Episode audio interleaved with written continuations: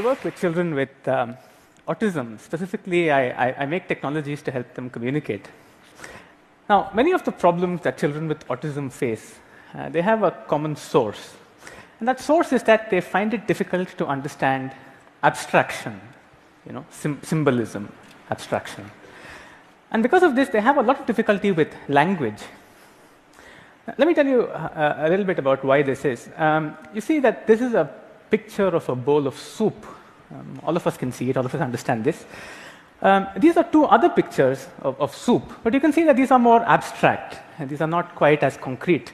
And when you get the language, you see that it becomes a word whose look, the way it looks and the way it sounds, has absolutely nothing to do with what it started with or what it represents, which is the bowl of soup right? So it's essentially a completely abstract, a completely arbitrary representation of something which is in the real world. And this is something that children with autism have an incredible amount of difficulty with. Now, that's why most of the people that work with children with autism, you know, speech therapists, educators, what they do is they try to help children with autism communicate not with words, but with pictures. So if a child with autism wanted to say, I want soup, that child would pick three different pictures I want in soup, and they put these together, and then the therapist or the, or the, parent would understand that this is what the kids want to say. And this has been incredibly effective for the last 30, 40 years. Uh, people have been doing this. Um, in fact, a few years back, I developed an app for the iPad, uh, which does exactly this. It's called Avaz. And the way it works is that kids select different pictures. These pictures are sequenced together to form sentences, and these sentences are spoken out. So Avaz is essentially converting pictures. It's a translator. It converts pictures into speech. Now, this was very effective. There are thousands of children using this, you know, all over the world. And I started thinking about what it does and what it doesn't do. And I realized something interesting. Avaz helps children with autism learn words. What it doesn't help them do is to learn word patterns, Uh, let me explain this in, in, a little more detail. Take this sentence, right? I want soup tonight. Now, it's not just the words here that convey the meaning. It's also the way in which these words are arranged, you know, the way these words are modified and arranged. And that's why a sentence like, I want soup tonight, is different from a sentence like, soup want I tonight, which is completely meaningless, right? So there is another hidden abstraction here, which children with autism find a lot of difficulty um, coping with. And that's the fact that you can modify words and you can arrange them to have different meanings, to convey different ideas. Now, this is what we call grammar, right? And grammar is incredibly powerful because grammar is this one component of language which takes this finite vocabulary that all of us have and allows us to convey an infinite amount of information, an infinite number of ideas.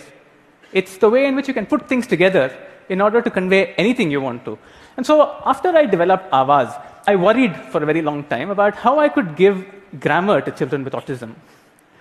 The solution came to me from a very interesting perspective. I, I happened to chance upon a child with autism conversing with, with their mom. And um, this is what happened. Completely out of the blue, you know, very spontaneously, the child got up and said, eat.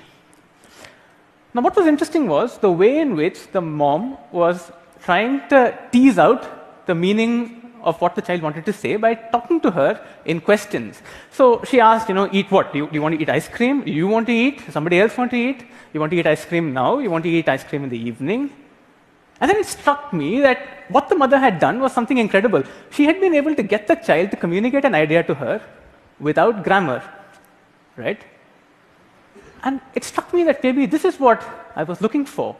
Instead of arranging words in an order, in sequence, as a sentence, you arrange them in this map, where they're all linked together, not by placing them one, one after the other, but in questions, in question answer pairs.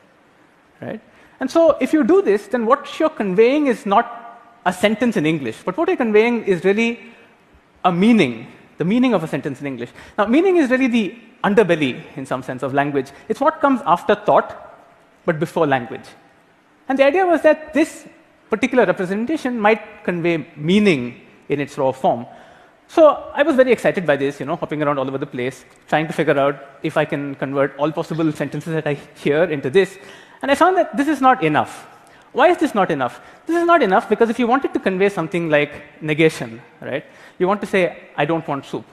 Then you can't do that by asking a question. You do that by changing the word want. Again, if you wanted to say, I, I wanted soup yesterday, you do that by converting the word want into wanted. It's a past tense. So this is a flourish which I added you know, to make the system complete.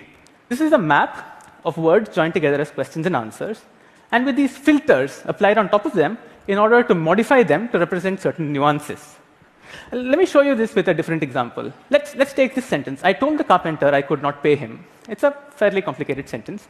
The way that this particular system works, you can start with any part of this sentence. Uh, I'm going to start with the word tell. So this is the word tell. Now, this happened in the past, so I'm going to make that told. Now, what I'm going to do is I'm going to ask questions. So, who told? I told. And told whom? I told the carpenter. Now we start with a different part of the sentence. We start with the word pay. And we add the ability filter to it to make it can pay. And we make it can't pay. And we can make it couldn't pay by making it the past tense. So who couldn't pay? I couldn't pay. Couldn't pay whom? I couldn't pay the carpenter. And then you join these two together by asking this question What did I tell the carpenter? I told the carpenter I could not pay him. Now think about this. This is a. This, uh, this is a representation of this sentence without language, right? And there are two or three interesting things about this. First of all, I could have started anywhere. It, it, I didn't have to start with the word tell. I could have started anywhere in this sentence, and I could have made this entire thing. The second thing is, if, if, if I wasn't an English speaker, if I was you know, speaking in some other language, this map would actually hold true in any language. So long as the questions are standardized, the, the map is actually independent of language. So I call this free speech. And uh, I was playing with this for many, many months. I, I, was trying out so many different combinations of this. And then I noticed something very interesting about free speech. You know, I, I was trying to con convert language, convert sentences in English into sentences in free speech and vice versa and back and forth. And I realized that this particular configuration, this particular way of representing language, it allowed me to actually create very concise rules that go between free speech on one side and English on the other. So I could actually write these set of rules that translate from this particular representation into English. And so I developed this thing. I developed this thing called the free speech engine, which takes any free speech sentence as the input and gives out perfectly grammatical English text. And by putting these two pieces together, the representation and the engine, I was able to create uh, an app, a technology for children with autism that just that not only gives them words but also gives them grammar. All right?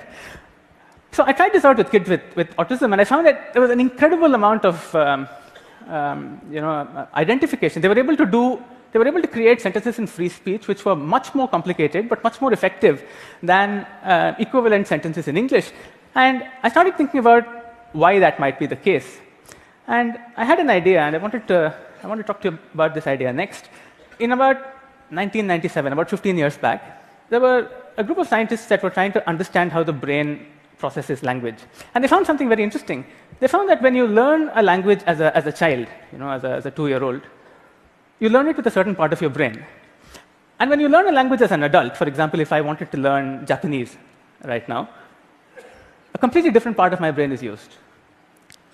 Now, I don't know why that's the case, but my guess is that that's because when you learn a language as an adult, you almost invariably learn it through your native language or through your first language, right? So, what's interesting about free speech is that when you create a sentence or when you create language, a child with autism creates language with free speech, they're not using this support language, they're not using this bridge language. They're directly constructing the sentence. And so this, this, this gave me this idea is, is it possible to use free speech, not for children with autism, but to teach language you know, to, to, to, not, to, to people without disabilities. And so I, I, tried a number of experiments. The, the, first thing I did was I built a, a, jigsaw puzzle in which these, these questions and answers are coded in the form of, of, shapes, in the form of colors, and you have people putting these together and trying to understand how this works. And I built an app out of it, a game out of it, in which children can play with words and with a reinforcement, a sound reinforcement of visual structures, they're able to learn language. And this, this has a lot of potential, a lot of promise. And the government of India recently licensed this technology from us, and they're going to try it out with millions of different children, trying to teach them English. And the dream, the, the hope, the, the vision really is that when they do, when they learn English this way, they learn it with the same proficiency as their mother tongue. All right, let's talk about something else. Um, let's talk about speech, right? This is speech. Uh, so speech is the primary mode of communication, really, between all of us. Now, what's interesting about speech is that speech is one-dimensional. Why is it one-dimensional? It's one-dimensional because it's sound.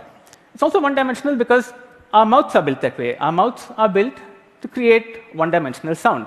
But if you think about the brain, the thoughts that we have in our heads are, are not one-dimensional. I mean, we have these rich, complicated, multidimensional ideas now, it seems to me that language is really the brain's invention to convert this rich, multidimensional thought on one hand into speech on the other hand. Now, what's interesting is that we do a lot of work in information nowadays, and almost all of that is done in the language domain, right? I mean, take Google, for example. Google trawls all these countless billions of websites, all of which are in English. And when you want to use Google, you go into Google search and you type in English, and you know, it matches the English with the English. What if we could do this in free speech instead? I have a suspicion that if we did this, we'd find that algorithms like searching, like retrieval, all of these things are much simpler and also more effective because they don't process the data structure of speech. Instead, they're processing the data structure of thought. Right? The data structure of thought. Uh, that's a provocative idea. Um, but let, us let's, let's look at this in a little more detail. So this is the free speech ecosystem, right? We have the free speech representation on one side, and we have the free speech engine, which generates English. Now, if you think about it, free speech, I told you, is completely language independent. It doesn't have any specific information in it, which is about English. So everything that this system knows about English is actually encoded into the engine, right? That's, that's a pretty, pretty interesting concept in itself. You've encoded an entire human language into a software program. But if you look at what's inside the engine, it's actually not very complicated. It's, it's, it's not very complicated code. And what's more interesting is the fact that the vast majority of the code in that engine is not really English specific. And that, that gives this interesting idea. It might be very easy for us to actually create these engines in, in many, many different languages, in, in, um, you know, in, in, in, in Hindi, in, in, in French, in German, in Swahili. And, and that gives another interesting idea. Uh, for example, supposing I was a, a writer, say for a newspaper or for a magazine, I could create content in one language, free speech. And the person who's consuming that content, the person who's, who's reading that, that particular information, could choose any engine. And they could read it in their own mother tongue, in their native languages.